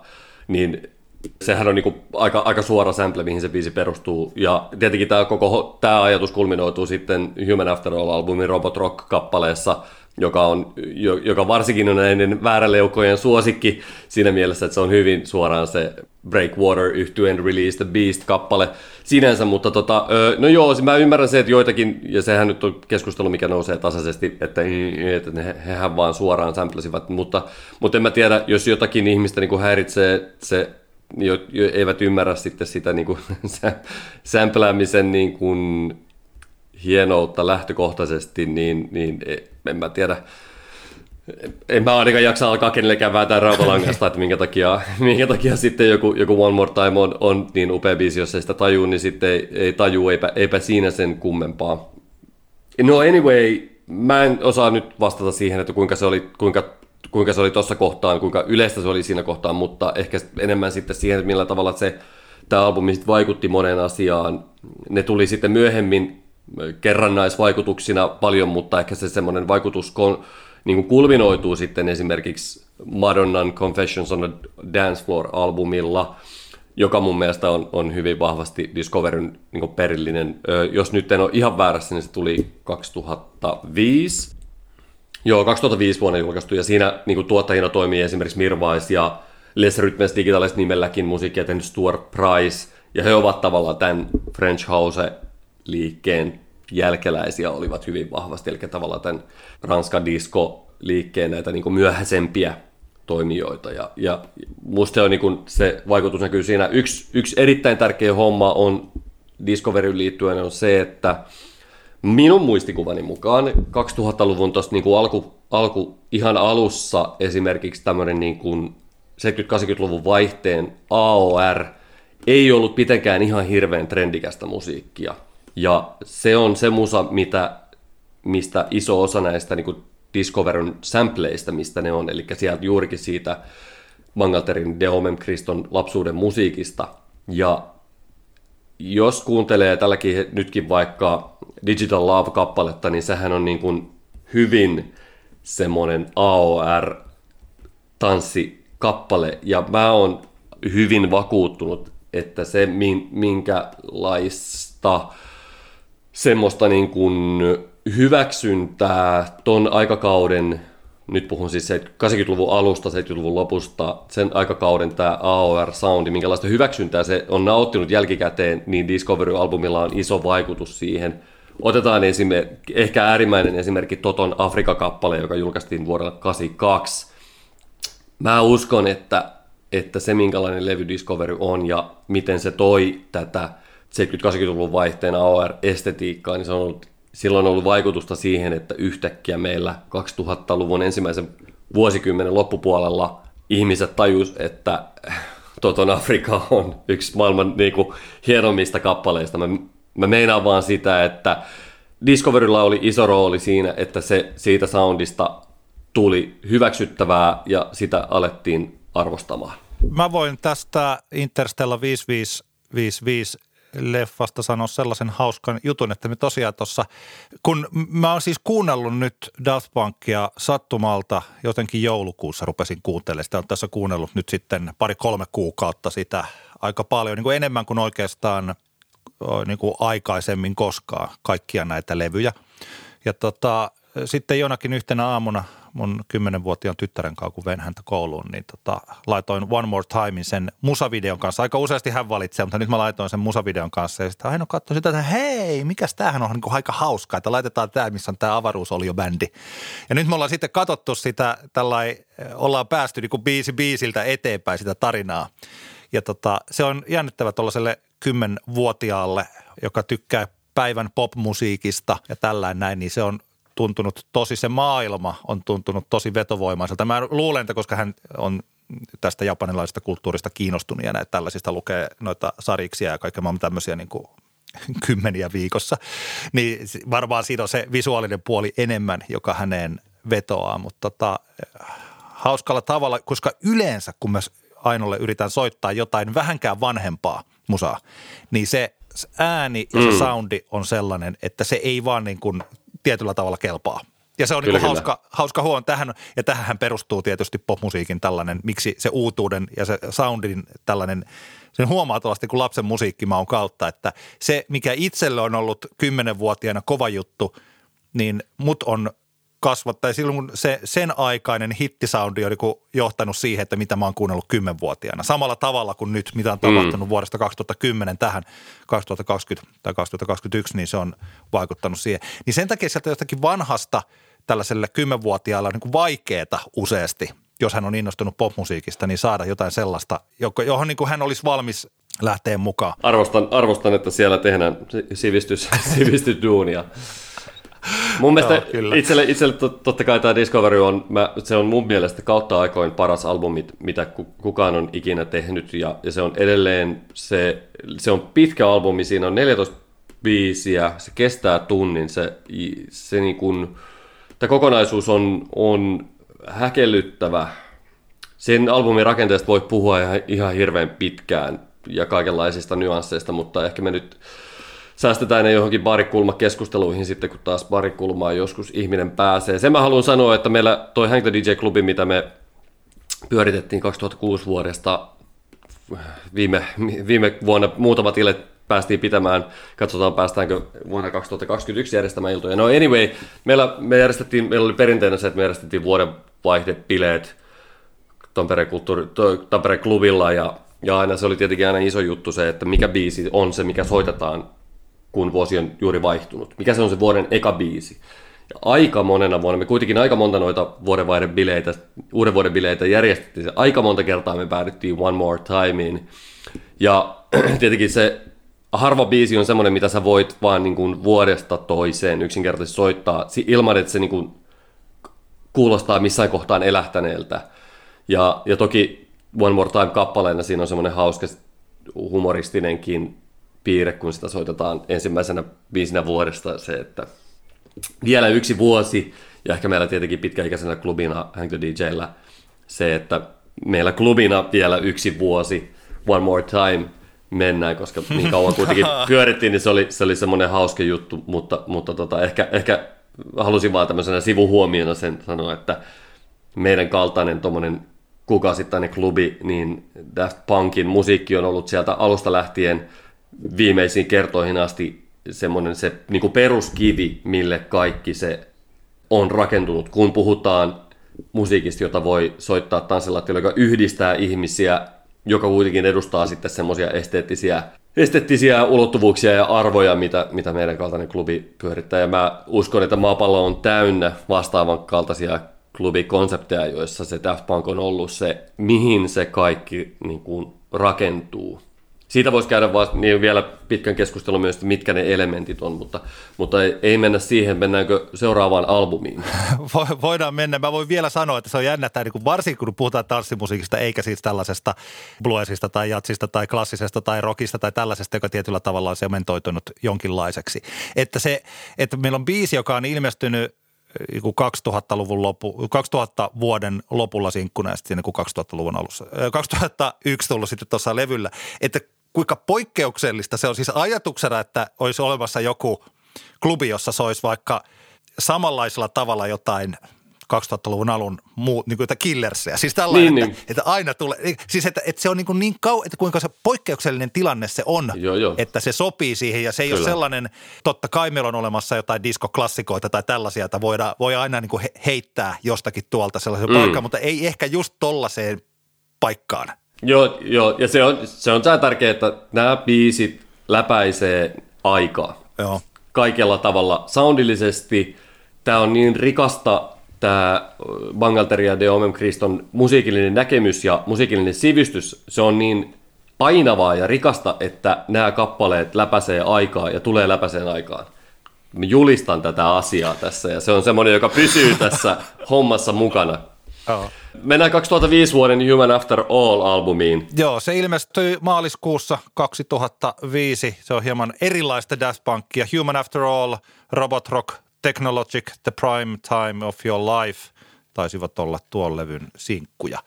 Sähän itse asiassa tähän oli sellainen homma, että eikö tämä ollut sinulle sellainen levy, että sinä vähän henkäisit ensin sisään ja sitten ulos, että mitä sieltä nyt tulee? Niin, tässä edelleenkin, niin kuin aikaisemminkin mainittu, niin Daft Punk ei ole ikinä tehnyt sitä, mitä, mitä kukaan heiltä odottaa ja, ja, tota, ja tämä Human After All todellakin oli sitä, että jos miettii mikä se tilanne oli neljä vuotta aikaisemmin julkaistun Discovery jälkeen, että bändi alkoi olemaan jo niin kuin silleen valtaviran ytimessä ja ihmisten tuntema. Discovery kohdalla muuten äsken ei puhuttu ollenkaan tästä robottiluukista, joka syntyi silloin. No, se meni jo, ei palata siihen nyt, mutta että, että tavallaan nämä hahmot oli tuttuja ihmisille ja he olisivat voineet tavallaan niin kuin kerätä sitten potin ja nauraa matkalla pankkiin, mutta mitäpä bändi tekee, tekeekin jotain aivan muuta – Tämä on tavallaan niin kuin Human After All on albumina semmoinen Discoveryn antiteesi monella tapaa. Ja ajatus siitä mulla, että jos Homework oli teini-ikä, Discovery on lapsuus, niin Human After All on tavallaan semmoinen kriisialbumi siitä, että mitä näiden elämänvaiheiden jälkeen, ennen kuin sitten siirrytään sinne aikuisuuteen. Ja, ja tota, Badin jäsenet on, on sanonut jälkikäteen, että he halusivat ehdottomasti Human After Allilla tehdä tavallaan jotain, tehdä asiat päinvastaisesti, mitä tehtiin Discoveryn kohdalla. Discovery oli pitkä tuotanto, sitä tehtiin kauan ja kalliilla, ja Human After All on pitkälti improvisoiden tehty kahdestaan pienessä studiossa tehty kokonaisuus. Ja tämähän on ehkä, Human After All on ehkä albumina semmoinen, jota, jota on vähiten helppo kuunnella läpi, jos mietitään näitä neljää studioalbumia, koska tämä on niin raju, ja rujo. Ja, ja tämä on ehkä niinku se, se päästää vähiten helpolla kuuntelijan näistä kaikista neljästä albumista. Uskomatontahan tässä on niinku, tähän kaikkeen nähden se, että tähän oli hirvittävän menestynyt albumi. Oli Grammy-ehdokkaana ja, ja oli Billboardin elektronisen musiikin listalla ykkösenä pitkään. Ja, ja niinku, että se, että kuinka, kuinka niinku rujo tämä levy on, niin, niin se, että se oli oikeasti tosi menestynyt albumi, ja minkälaisia asioita tässä tämän albumin niin kuin sivutuotteena syntyi, niin se on niin kuin häkellyttävää. Et jos me ensinnäkin ajatellaan, että 2000-luvun ensimmäisen vuosikymmenen loppupuolisko hallitsi, miksi sitä nyt kutsuisi, monet kutsuisi sitä blogihouseksi tai, tai tota indie danseksi tai niin poispäin, niin, niin mä näen, että Human After All oli sen liikkeen semmoinen alkusysäys. Siihen liittyy monet asiat, siihen liittyy vaikka Hype Machine, joka oli tämmöinen nettipalvelu siihen aikaan, joka, joka alkoi listaamaan blogeissa esiintyviä niin kuin haippaavia biisejä ja, ja tota, sen kautta syntynyt tavallaan niin kuin genre, joka sitten ehkä, ehkä, ehkä Human After All-albumin jälkeen isoin yksittäinen semmoinen kappale, joka vaikutti siihen koko liikkeen syntyyn, oli Justice versus Simianin We Are Your Friends, joka ilmestyi heinäkuussa 2006. Ja Justice on bändinä sehän on ilmiselvää, että ilman Daft Punkia ei olisi Justice yhtyettä. Se on siitä luukista ja tyylistä kaikista. He ovat sanoneet se haastattelussakin suoraan, että he ovat kaiken velkaa Daft Punkille. Ja, ja tätä kautta on helppo nähdä, että ne asiat, mitä tapahtui elektronisessa musiikissa 2000-luvun ensimmäisen vuosikymmenen loppupuolella, ovat Human After Allin vaikutuksen seurausta. Mä voin muuten tähän väliin sanoa, että oli tota Time-lehti, kun se julkaisi aikanaan tämän, tota, jossa bändin kanssa kävivät läpi tätä levyä, mikä tietysti Daft Punk ei hirveästi noita haastiksia antanut. Niin tota, tässä jutussa, se on siis netissä luettavissa vieläkin, niin siellä ne sanoo tosiaan, että jos Discoveria tehtiin kaksi ja puoli vuotta, Human After Allia tehtiin kuusi viikkoa, josta kaksi viikkoa oli nauhoituksia ja neljä viikkoa oli miksauksia – niillä oli kaksi rumpukonetta, kaksi kitaraa, yksi vocoderia ja sitten A-track. Kyllä. Et se, et se oli oikein, niin tuolla ajattelee, että mä en itse asiassa ollut oikeastaan niin kuin tajunnut tota, että se, se on tehty noin karusti. Että se on niin kuin tällainen niin kuin stay true autotalli levy oikeastaan. Kyllä vain. Näin se on, näin se on. Ja, ja tota, mm, bändi itse, tai siis lähdetään siitä, että tämäkin, tämäkin albumi meni, meni kriitikoilta aika, aika tota, pitkälti yli, yli Hilseen ilmestyessään sai hyvin, niin kuin, hyvinkin negatiivisia arvioita monessa kohtaan. Tässäkin kohtaa varmaan monella, monella ehkä mieli muuttunut. Ja kyllähän mäkin niin myönnän sen, että, että se oli, mä kuuntelin tuota albumia sitten kun se tuli, kun pääsin siihen sisään, mä kuuntelin sitä todella paljon, se oli iso osa omaa elämää tuolloin 2005. Mutta, mutta tota, kyllähän se oli niin kuin vaikeaa pureskeltava alkuun. Mulla on yksi semmoinen lämmin, lämmin muisto tähän levyyn ja hetki, milloin mä oon eka kerran kuullut tätä albumia, joka liittyy myöskin jälleen kerran Antti Lähteeseen, on se, että 2005 oli viimeisiä aikoja, kun tuli vielä bailattua YO-talo, Tampereen YO-talolla paljon ja, ja silloin mä muistan, että me oltiin mun silloisen bändikaverin Pasi Viitasen, eli I was a Teenage Satan Worshipper Pasin kanssa, oltiin taas lattialla bailaamassa ja sitten alkaa soimaan kappale. Ja me katsomme Pasin kanssa toisiamme ja sanomme yhteenään, että tämän täytyy olla uutta Daft Punkia. Ja sitten me juostaan sinne Antti Lähteen luo DJ-koppi, joka soittaa levyjä ja kysytään, että Antti, onko tämä uutta Daft Punkia? Se semmoinen aivan täysin niinku onnesta soikeena oleva hymy ja nyökkäilee, että kyllä, tämä on uutta Daft Punkia. Se oli vielä sitä aikaa, kun musiikkiin sillä tavalla niin kuin uusiin biiseihin törmäsi. Nykyään se on, se on niin kuin mahtavaa, että vielä tuolloin semmoista, semmoista oli. Mutta anyway, Joo. Ö, iso... Hei, mutta mä voin tähän väliin, tähän väliin, sorry, mä sanon tähän väliin, kun mä muistan tämän, siis että tota, jos ajattelee tällaista levyjen suosioa, niin vielä 2000-luvun alkupuolella – kun albumi oli niin kuin se yksikkö ja sitten tulee sinkkuja, mutta sitten kun albumit on aina ne, jotka niin kuin iskee sen bändin tietyllä tavalla siihen aikaan kiinni, ihan eri tavalla kuin nyt. Niin silloin hyvin useasti tapahtui, tätä on tapahtunut ihan varmaan jostain 60-luvulta saakka, niin että se saattaa olla, että se tietyllä tavalla merkittävin levy ei myy niin hyvin kuin sitä merkittävää levyä seuraava levy, koska niin, se niin. merkittävä levy saattaa tulla niin kuin vaikka Discovery sellaiseen tilanteeseen, että se bändi ei ole vielä niin iso. Ja sitten siinä ehtii, ehtii kulua se muutama vuosi, 2001-2005, ja tulee Human After All, niin Just se joo, alkaa joo, olla, kyllä, kyllä. niin kuin todella paljon suurempi, ja kaikki menee ostamaan sen levyn – sen uuden levyn. Ja tästä syystä tietyllä tavalla tällainen niin kuin vähän karupi äh, tota, levy voi olla, niin kuin, en mä tiedä mitkä on niistä lopulliset myyntiluvut, mutta ehkä nykyään Discovery on myydympi Joo. mahdollisesti. Mutta periaatteessa voi olla, että miettii, että miten tämä mukaan on myydympi kuin toi edellinen, vaikka toi edellinen on ylivertainen levy, niin se johtuu tästä tietystä dynamiikasta. Joo, en, en ollenkaan lähde, lähde tuohon väittämään vastaan. Ennen kuin mennään enemmän tämän Human After Allin semmoisiin niin laajempiin vaikutuksiin, niin kyllä haluan niin kuin painottaa sitä, että tämä ei ole pelkästään tämmöinen niin kuin teema, konseptilevy, jolla on niin kuin vain vaikutusta isossa kuvassa. Täällä on, täällä on kuitenkin niin kuin, tässä on oikeasti todella hienoja kappaleita tällä albumilla, että kyllä se on niin kuin, oikeasti kannattaa kuunnella läpi. Tämä on lyhy, lyhyempi albumi kuin Discovery, 10 biisiä, 45 minuuttia, mutta että tällä on, niin kuin, mä olen vahvasti sitä mieltä, että tällä on niin kuin, edelleen hyvin vahvat musiikilliset ansiot tällä albumilla. Mutta kuitenkin tässä kohtaa pakkohan on mainita se, että millä, millä tavalla maailma muuttui Human After Allin jälkeisen niin sanotun pyramidikiertueen jälkeen, joka oli siis 2006-2007, kiersi maailmaa ja, ja festareita ja sitten siitä julkaistiin 2007 Alive 2007 albumi, joka on live-tallenne samaan tyyliin kuin toi Alive 1997.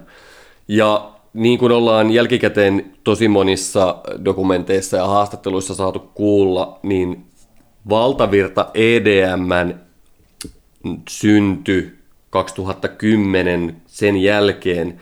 Tällä pyramidikiertueella oli, oli hyvin iso vaikutus siihen. Skrillexit, Avicii, kumppanit, David Getat, he, he olivat nähneet tämän pyramidikiertuen ja totesivat, että aivan asian hommanhan voikin tehdä näin ja se spektaakkeli voi syntyä siitä, että lainausmerkeissä kaksi tyyppiä nyökyttää päätään lavalla ja painaa nappulaa.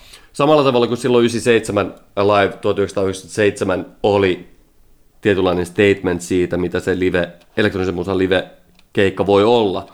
Mennään kymmenen vuotta eteenpäin, niin samanlainen statement on Live 2007. Ja tämä Live 2007 albumi on uskomaton hieno kokonaisuus, jossa yhdistyy näiden kolmen albumin elementit. Ja tämä on suora sitaatti Thomas Bangalterilta. We have always strongly felt that there was a logical connection between our three albums, and it's great to see that people seem to realize that when they listen now to the live show. Ja tämä viittaa juuri esimerkiksi tähän Live 2007 albumiin, ja siinähän se on oikeastaan tämmöinen niin albumi, jossa biisit yhdistyvät, ja nämä on tavallaan tämmöisiä niin kuin mashappeja toisistaan, ja siellä on kyllä, siellä on niin paljon semmoisia kylmäväreiden hetkiä siellä, siellä toisella albumilla, että se todellakin kannattaa kuunnella vaikka ensi kerralla, kun meet juoksulenkille, niin pistä vaikka soimaan. Alive 2007, se on, niinku, se on, se on sairas, sairas levy ja siellä on upeita hetkiä. Mutta jos ajatellaan, että Homework oli siinä sivutuotteena synnytti vähän niin kuin French Housein ja, ja niin poispäin, niin Human After All siinä sivutuotteena päätyy synnyttämään blogihousen ihan valtavirta EDM. Eihän asiat tietenkään näin yksinkertaisia ole, mutta ne kuitenkin on ollut isona te- isoina tekijöinä siinä, niin edelleenkin painotan sitä, kuinka, niin kuin, miten merkittävää tämä heidän tuotanto on ollut. Muistaakseni sitä aikaa, vai haluatko puhua vielä tuosta Human After Allista? Ei, ei mulla tässä kohtaa, ei, ei ole sen kummempaa. Koska sen jälkeen, ja nimenomaan varsinkin tosiaan tämän Alive, Alive 1, Alive 2007, sen jälkeen, siis on jännä siellä 2009 2010 aikaan, niin siis että Daft Punk oli niin kuin, se oli kipeän kokoinen, se oli niin kuin todella puhuttu ja se oli sellainen, että kaikki, jotka seurasi uutta musiikkia, niin jotenkin janoaa, että sieltä Daft Punkilta tulisi jotakin uutta, että he taas tietyllä tavalla kertois, kertoisivat, että mitäs me nyt sitten tehdään. Mutta oli tällaisia juttuja, että nettiin ruvettiin julkaisemaan niin kuin feikki biisejä, jotka kuulostaa jotenkin Daft Punkilta ja sanotaan, että tämä on nyt sitä uutta levyä. Oli tällainen. Tota, me nyt jätetään tästä toi Tron sillä analysoimatta, koska se on tosiaan siis tämä Tron Legacy – keskinkertainen leffa, johon Daft Punk teki soundtrackin. The Rest on mun mielestä hyvä biisi, mutta eikö toi ole sellainen yleisesti, että toi on vähän sellainen niin pettymys, väliheitto, joka ei ole niin oikea. Mä oon eri mieltä. Se on tosi hieno leffaskore, mutta se tietenkin ongelma on se, että se, itse elokuva oli niin keskinkertainen. Jaa. Mä, siellä on, se on upea, upea albumi, mutta se on siis se on leffaksi kore musiikki tosi paljon. Mutta on siellä myös niinku The Restin lisäksi muun muassa End of Line, joka on ihan semmoinen niinku bona fide Daft Punk huippukappale. Et kyllä siellä niinku niitäkin biisejä on, mutta musta se, mikä, mikä tuossa niinku Trodin kohdalla on, että miksi, miksi se jääpaitsioon on se, että se leffa oli vaan niin huono. Mäkin muistan, isoin odotuksin mentiin ystävän kanssa katsomaan sitä elokuvaa ja oltiin sen jälkeen, että ei jumalauta, että eihän tässä ole niinku mitään muuta kuin tämä, tämä tota Daft Punkin score, joka, joka niinku toimii. Et se on harmi, mutta tosiaan ehkä, ehkä me tästäkin syystä nyt skipataan. Kannattaa kuunnella se albumi läpi, mutta, että, mutta leffa, on, leffa on heikko. Joo, ja jos, ei, kaikista hieroita eniten saa siitä, kun katsoo sen The Restin musavideo, joka on ihan hauska, jos on sitten siitä leffasta niitä sellaisia. Joo. Että kyllä se leffan futuristinen ilme on ihan niin kuin fine, semmoinen niin kuin skifi-standardi mielessä fine. Niin. Ja sitten se biisi on hyvä, että kyllä se sillä on, mutta tota,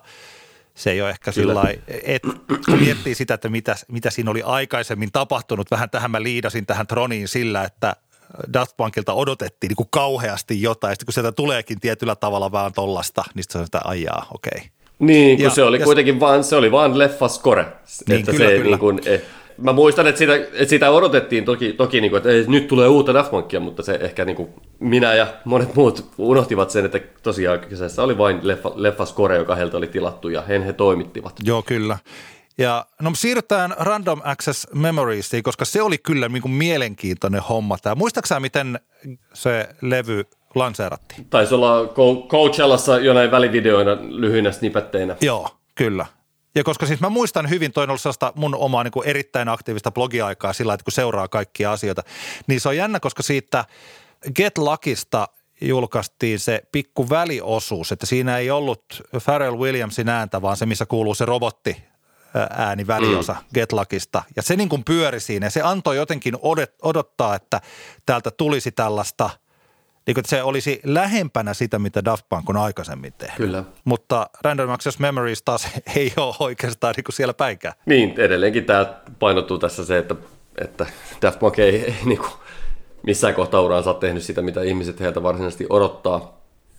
Tämähän oli kiel- mielenkiintoinen tämä se syntytarina, että heillähän ei ollut levytyssopimusta tuossa kohtaan ennen Ramia, mutta tietenkin fyrkkaa oli kertynyt taskun pohjalle ihan kivasti ja, ja hehän ilmeisesti tekivät niin, että he vuokrasivat studioa ja soittelivat sitten kaikenlaisille tyypeille, jotka he kokivat tota, vaikuttajiksi tai semmoisiksi, joiden kanssa haluavat tehdä musiikkia.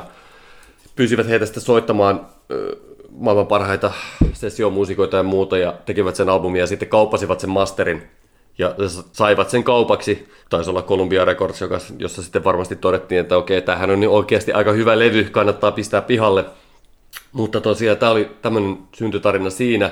Ja, ja jos Homework oli teini-ikä, Discovery on lapsuus ja Human After All on se semmoinen niin kriisialbumi näiden vaiheiden jälkeen, niin Random Access Memories on, on, on sitten se aikuisuus, joka näkyy siinä, kuinka tämä on semmoinen oikeastaan semmoinen tanssimusiikin semmoinen ensyklopedia-albumi, ja mä ymmärrän, että joitain se ehkä niin kuin sinänsä häiritsee se ajatus tai ei koe sitä kovin mielenkiintoisena, mutta mä itse niin kuin näen, että se on tämän albumin vahvuus se, että nämä kaverit on tuossa kohtaan ollut kuitenkin 35 päälle, ja he ehkä tässä kohtaan uraansa elämäänsä ovat sitten pystyneet hahmottamaan sen koko paletin, mille he ovat velkaa. Ja tämä albumi on kunnianosoitus sille kaikelle musiikille. Ihan lähdetään jo siitä, että minkälaisia niin kuin sessiosoittajia siellä on. Siellä on samoja soittajia, jotka on ollut soittaneet aikoinaan Michael Jacksonin Thriller-albumilla ja, ja vastaavan kaltaisilla tuotoksilla. Eli se on todella se, tässä tämä albumi juhlistaa niitä tyyppejä, jotka ovat olleet niin kuin tekemässä, toteut, luomassa sitä kaikkea, minkä, mitä tietyllä tapaa sitten Daft Punk on omalla urallaan, minkä avulla he ovat niin kuin lunastaneet. Mulla on semmoinen ihana muistikuva tästä. Ensinnäkin silloin, kun se albumi tuli, mä muistan, että se tuli keskellä yötä iTunesiin. Asuin silloin, tota, tarvittiin asua Pyynikillä Tampereella. Mä muistan, että mä odotin sinne keskiyöhön, mä kuuntelin sen kolme kertaa läpi ja olin aivan täysin äimistyneenä, että mit, mit, mikä tämä on, miksi ja mitä ihmettä ja mitä ihanuutta se oli niin kuin se wonder-fiilis, mikä siinä oli sitä albumia kuunnellessa silloin alkuun, niin se oli, se oli uskomaton, mä muistan sen.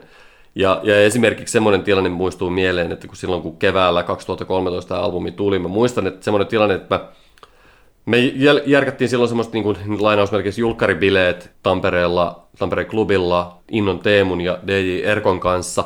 Ja mä olin käynyt Helsingistä hakemassa vähän semmoista niin kuin rekvisiittaa näitä bileitä varten – ja mä muistan, että mä tulin siltä reissulta ja mä olin saanut sitten itselleni niin kuin CD-nä tämän albumin silloin, silloin tota, tämän rekvisiiton mukana. Ja, ja jostain syystä mä ystäväni Eetu Vihervaron nappasin kyytiin sohon edestä ja ennen kuin me lähdettiin siitä liikkeelle, niin mä sanoin Eetulle, että kuuntelepas tämä kappale ja mä pistin soimaan. Eetu ei ollut silloin vielä ehtinyt kuuntelemaan sitä albumia ja, ja mä pistin soimaan Georgia by Moroder kappaleen ja joka niin kuin jälkikäteen mun mielestä on, se on semmoinen, niin kuin, se on niin kuin semmoinen testamenttibiisi koko Daft Punkin uralle, mutta muistan sen hetken, kun me kuunneltiin se kappale ja, ja miten siinä mennään niin kuin elektronisesta diskosta kalypson kautta fuusiorockiin, niin se jotenkin alleviivaa sen kaiken, mistä Daft Punkissa on kyse. Ja varsinkin tämä George Moroderin viimeinen lause siinä biisissä. Eli kyseessä on kappale, jossa George Moroder pitää tämmöistä monologia. Ja se viimeinen lause kuuluu, että once you free your mind about a concept of harmony and of music being correct, you can do whatever you want, so nobody told me what to do and there was no preconception of what to do. Ja tämähän on se, tähän on se niin kuin, mihinkä Daft Punkin musa tekemisen filosofia, mikä on musa tekemisen filosofia ollut, että he eivät he eivät ole lähteneet siitä ajatuksesta, että tehdään korrektia tai sisäsiistiä musiikkia tai tehdä asioita niin kuin joku muu sanoo. Se on ollut koko bändin uralla niin kuin tosi tärkeä juttu se, että he ovat pitäneet niin kuin omissa käsissään sen taiteellisen vastuun ja vapauden, niin tota, tämä on jotenkin hyvin, hyvin kaunis, kaunis lause.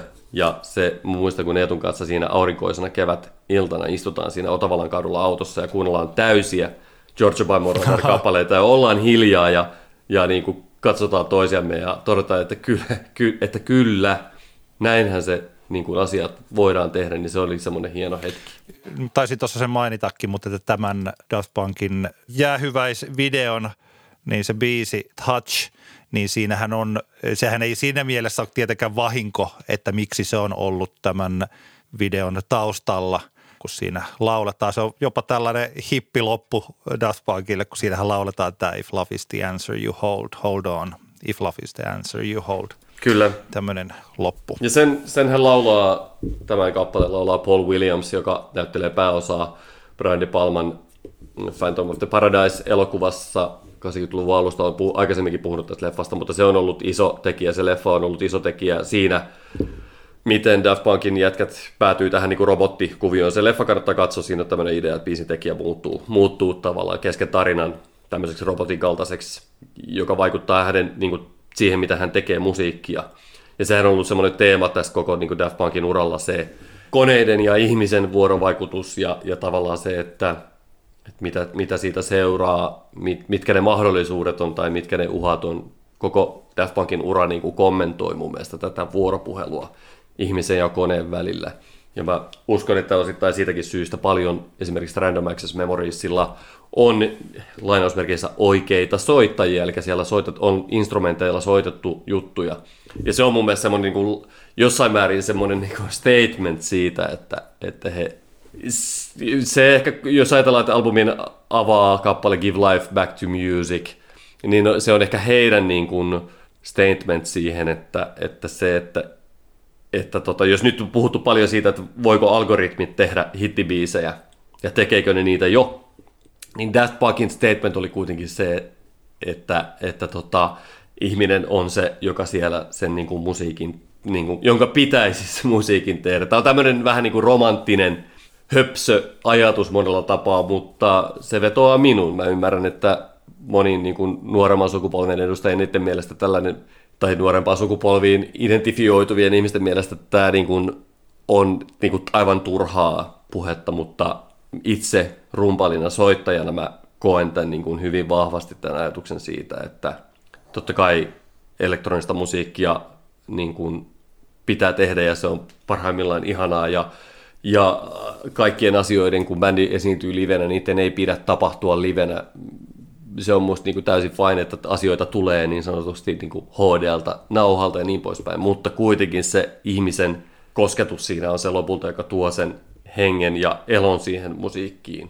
Sen takia musta on niin kuin kivaa, että nykyäänkin kun artistit, kun ne miettii noita niin kuin live-setappeja, bändit miettii live-setappeja, niin musta on aina vähän tylsää, jos mennään sitten semmoisen niin helpon ratkaisun kautta, että iso osa asioita vaikka tulee tulee sitten nauhalta. Mutta no, tämä on myös vähän toinen, toinen keskustelu.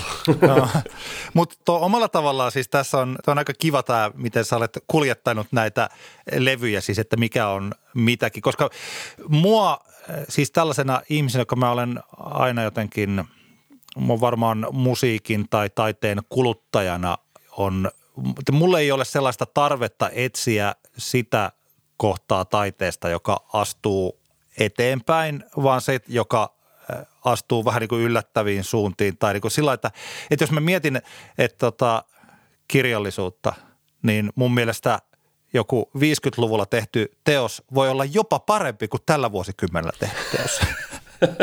ja mä huomaan, että musiikissa on olemassa, varsinkin silloin, jos ollaan niinku musadikkareita ja niinku todella syvässä päässä ja tässä niinku analyysissä ja kritiikissä pitkällä, niin hirveän helposti, jos joku tekee jotakin sellaista, jota on, että tätä soundia on tehty aikaisemminkin, niin katsotaan, että tämä on taaksepäin nojaamista ja tämä on niinku turvallista. Että, että tämä niin. ei nyt, että ja tietyllä tavalla se niinku on totta, että Random Access Memoriesillä Daft Punk ei mennyt eteenpäin, vaan meni niin kuin taaksepäin. Siis sillä musiikin histo, mutta että kun se kun niin mä oon useasti aina sanonut, mä oon sanonut aikaisemminkin tämän, että jos joku 80-luvun biisi soi nyt ja se saa tunteen ihmisessä nyt, niin se tunne tapahtuu tässä ajassa ja tässä hetkessä. Kyllä. Ja jos mä nyt luen Katri Valan runokokoelman jostain tuolta niin kuin viisi, siis vuosikymmenten takaa, niin se mun tunne tapahtuu tässä. Ei se tunne ole 50-luvun tunne, vaan se tunne on 2021-luvun tunne, siis niin kuin tällä tavalla. Ja tästäkin siis, että kun mulla ei ole sellaista hirveätä halua, joskus se uusi soundi ja uusi ääni ja joku sellainen, mitä kukaan ei ole aikaisemmin tehnyt, niin itse asiassa saattaa olla aika useinkin se on se, mikä kiehtoo mua hirveän paljon. Mutta että ajatus, että mä sen takia en vaikka saisi jostakin kitaramusiikista tai 70-luvun diskosta tai jostakin tällaisesta kasari AORstä saisi enää fiiliksiä, niin se tuntuisi niin tosi kamalalta ajatukselta. Mm. Niin kuin tällainen. Itse asiassa niin kuin nyt tässä viimeisen kolmen kuukauden aikana, niin kuin on sanonut, nyt mä varmaan olen kuunnellut sitten Discoveria, tai olen kuunnellut enemmän, mutta kyllä Random Access Memories tästä tietyllä tavalla tällaisesta – että se on mulle ylivoimaisesti kuunnelluin Daft Punk-levy. Et tota, johtuu tietysti siitä, että mulla on niinku enemmän ollut kosketuspintaa siihen levyyn. Mutta tota, nyt viime aikoina on Discoverista ruvennut pitää paljon enemmän kyllä. Tosiaan, jos Homework oli teini-ikä, Discovery lapsuus, Human After All kriisi, mitä näiden jälkeen Random Access Memories on sitten se aikuisuuslopun, missä on tavallaan niin kuin aika luontevaa, että tämä albumi lähtökohtaisesti katsoo vähän vähemmän sinne tulevaisuuteen kuin nämä aikaisemmat albumit, koska, koska sitähän mä ainakin koen, että tällainen 39 ikävuoden, kun tänne on niin päätynyt, niin tässä niin tämä on nyt ainakin mulle sellaista aikaa, että mä niin analysoin, niin kuin, mitä mun elämässä on tapahtunut niin kuin tähän mennessä aika paljon, ja mä koitan niin kuin, saada järkeä niihin, ja sattumalta esimerkiksi G-Manuel de Omem Cristo oli samanikäinen kuin minä nyt, silloin kun Random Access Memories tuli. Bangalter oli, oli vuoden nuorempi. Ja mä uskon, että tässä on ehkä, mä koen, että tässä on niinku semmoista, tämä albumi on sitä, että nämä jätkät on niinku prosessoinut sitä, mihin heidän elämä, mitä heidän niinku elämänsä on ollut ja mitä heidän niinku musiikillinen historiansa on ollut. Se on niinku sen läpikäymistä.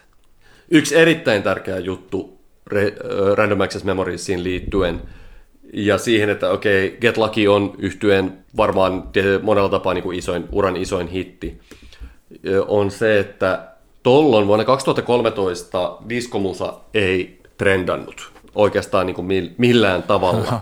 Ja miss, missä me nyt, nyt ollaan? Me ollaan tilanteessa, jossa niin kuin, valtavirta-artistit julkaisee niin kuin, niin kuin toinen toisensa jälkeen diskovaikutteisia albumeita – mä olen täysin vakuuttunut siitä, että Get Lucky biisinä sen vaikutus kuuluu nyt todella vahvasti näissä kappaleissa. Ja huomioi, pitää niinku huomioida se, että tämä on kahdeksan vuotta vanha biisi.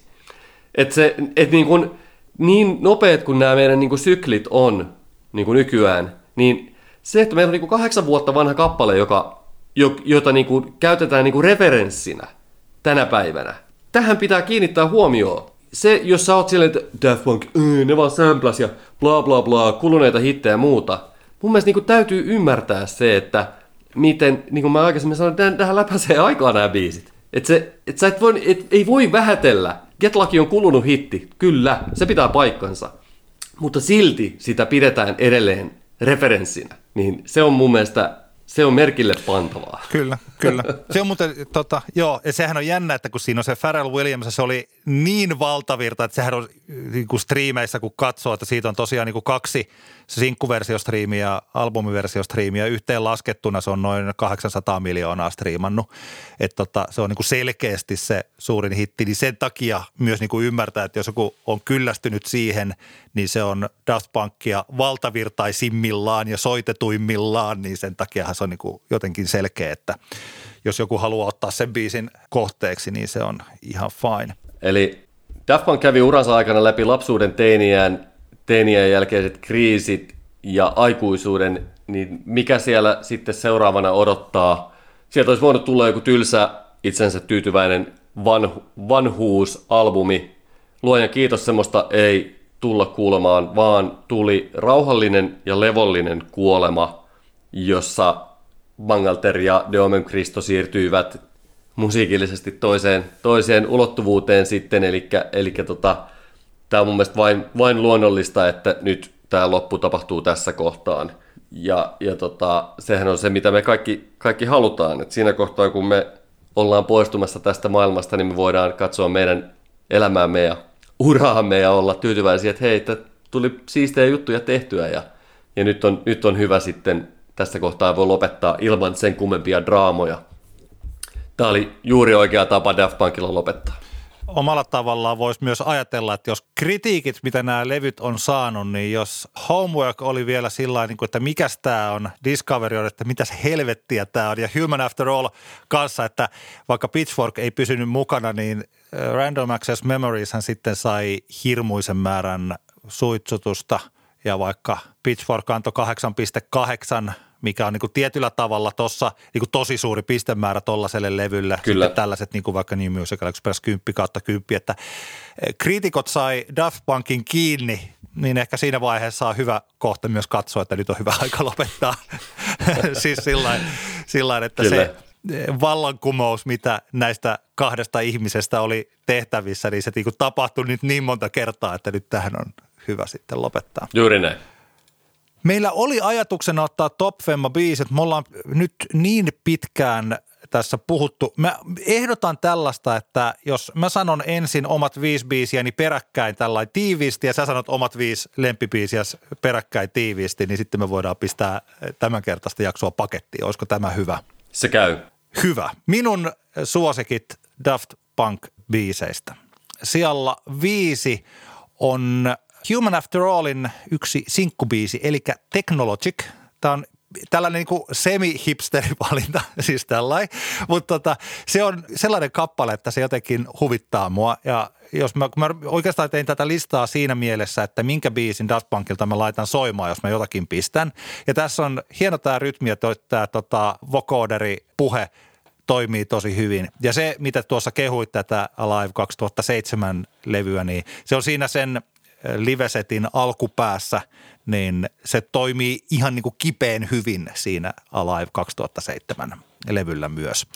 Neljäntenä minun listallani on Random Access Memoriesin Doing It Right, joka on tehty Panda Bearin kanssa. Tässä oli se, että koska mä tietysti tykkään Animal Collectivesta, johonka sitten Panda Bear eli nuo Benjamin Lennox kuuluu, niin tämä Doing It Right on, voisi jopa niin kuin, tämän menemme, menemme oikeastaan sillä niin kuin 50-50 Daft Punkia, 50-50 Panda Bearia ja hienoa toisteista tässä on niin yhdistetty se sellainen prosessoitu laulusoundi ja sitten Pandaberin hänelle hyvin ominaiset laulumelodiat. Hieno kappale. Kolmantena on Discoverin tämä Veridis Quo, tai miten se nyt sitten lausutaankin, Veridisco. Tällainen klassinen, klassisen musiikin melodia ja pehmeästi ja rauhallisesti kehittyvä kappale, joka aluksi tuntuu, että tässähän on pelkästään tätä samaa ja niin sinne periaatteessa onkin. Ja se kuitenkin hauskalla tavalla tosiaan, se kasvaa sillä, että sitä ei välttämättä edes huomaa, että kuinka se kasvaa hienovaraisesti ja tota, upeasti. Ja minun kakkosena on, tämä ei tällaisena niin kuin Strokes-fanina eh, ole sellainen niin kuin Instant Crush-kappaleesta mä oon pitänyt tosi paljon. Se on siis Random Access Memoriesilta Julian Casablanca Strokesin laulaja siinä mukana. Hieno kertosäe, oikeastaan sellainen biisi, että noin hyvä Strokes ei ole hirveästi tässä niin kuin tehnyt noin komeita kappaleita ja jännällä tavalla huomasin myös, että se on myös yksi Daft Punkin striimatuimmista biiseistä, mikä oli vähän tällainen, että kappas, niinpä se on. Että onko se jopa toiseksi striimatuin äh, Spotifyssa tällä hetkellä, niin kuin Ketlakin jälkeen. Se oli, se oli kyllä iso biisi, kyllä mä muistan silloin, silloin se, ne pari vuotta Ramin julkaisun jälkeen, kun tuli diskoissa niin soitettua tuon levybiisin, niin kyllä toi oli semmoinen niin takuu varma kappale, että se on, se on niin tarttuva biisi, että se Joo veikkaan, että sitä vaan ihmiset yksinkertaisesti niin tykkäsi tosi paljon. Joo. Tykkää. Joo, ja mäkin tykkään. Se on, se on tällaista, sehän on niin kuin poppia. Ja kyllähän ei mulla oikeastaan, mä mietin, että olisiko mä ottanut tähän Mun on niin pakko tietyllä tavalla ottaa ykköseksi One More Time. Se on vaan niin, kuin niin kova biisi. Se on sillä me niin kuin tuossa äsken puhuttiin, että tota, mun mielestä se on tässä omassa tavassaan nähdä, tehdä musiikkia se on täysin ylittämätön kappale, niin mun on vaikea ajatella, että mun Daft Punk-listalla, ellei mä haluaisi olla jotenkin tosi nokkela, niin ei ykkösenä voi olla mikään muu kuin One More Time. Kyllä, hyvä lista. Mulla on tosi erilainen lista. Mulla on viidentenä Human After All-albumin Television Rules the Nation, joka on leka, jyrä, mahtava kappale, joka kans eh, tietotapaa nousee niin kuin arvoonsa etenkin tällä Live 2007 albumilla.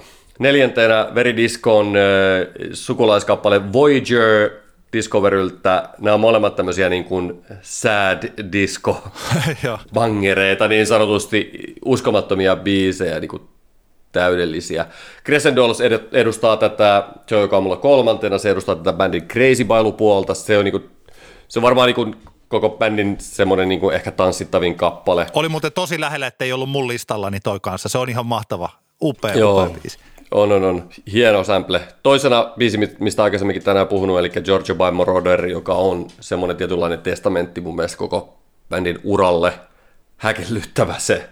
Siitä olisi kiva piirtää semmoinen niin timeline siitä kappaleesta. Varmaan joku on tehnytkin semmoinen, minkä kaikkien niin mutkien kautta se päätyy siihen loppujyräykseen. Ja, ja tämä lista on semmoinen, että huomenna olisi toisenlainen, mutta ykkösenä mun on taas niin oikeastaan pakko valita Da Funk ihan vaan jo sen takia, että kun se on kuitenkin 26 vuotta vanha biisi ja se kuulostaa siltä, että se olisi voinut eilen joku todella state of the art tuottaja olisi tehnyt sen. Se on niin kuin vaan musta niin kuin ihmeellisintä tässä siinä kappaleessa, että miten se oli mahdollista että silloin tämmöinen tehtiin. Hyvä. Tämä oli Antti kertaa Antti kaksinkertainen katsaus popmusiikkiin Daft Punk Special. Mukava tällainen varmaan tässä reilusti yli tunti tuli puhuttua Daft Punkista, eli ihan liian vähän.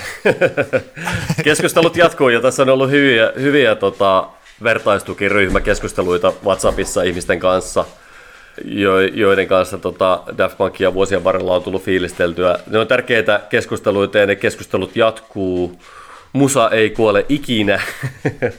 Kiitos kaikille, jotka kuuntelitte tähän asti. Ja, ja, ja nyt voi, voi, tässä kohtaa voi ehkä sanoa, että nyt ei tarvitse välttämättä ihan joka jaksossa ihan hirveän paljon Daft Punkista keskustella nyt tämän jälkeen.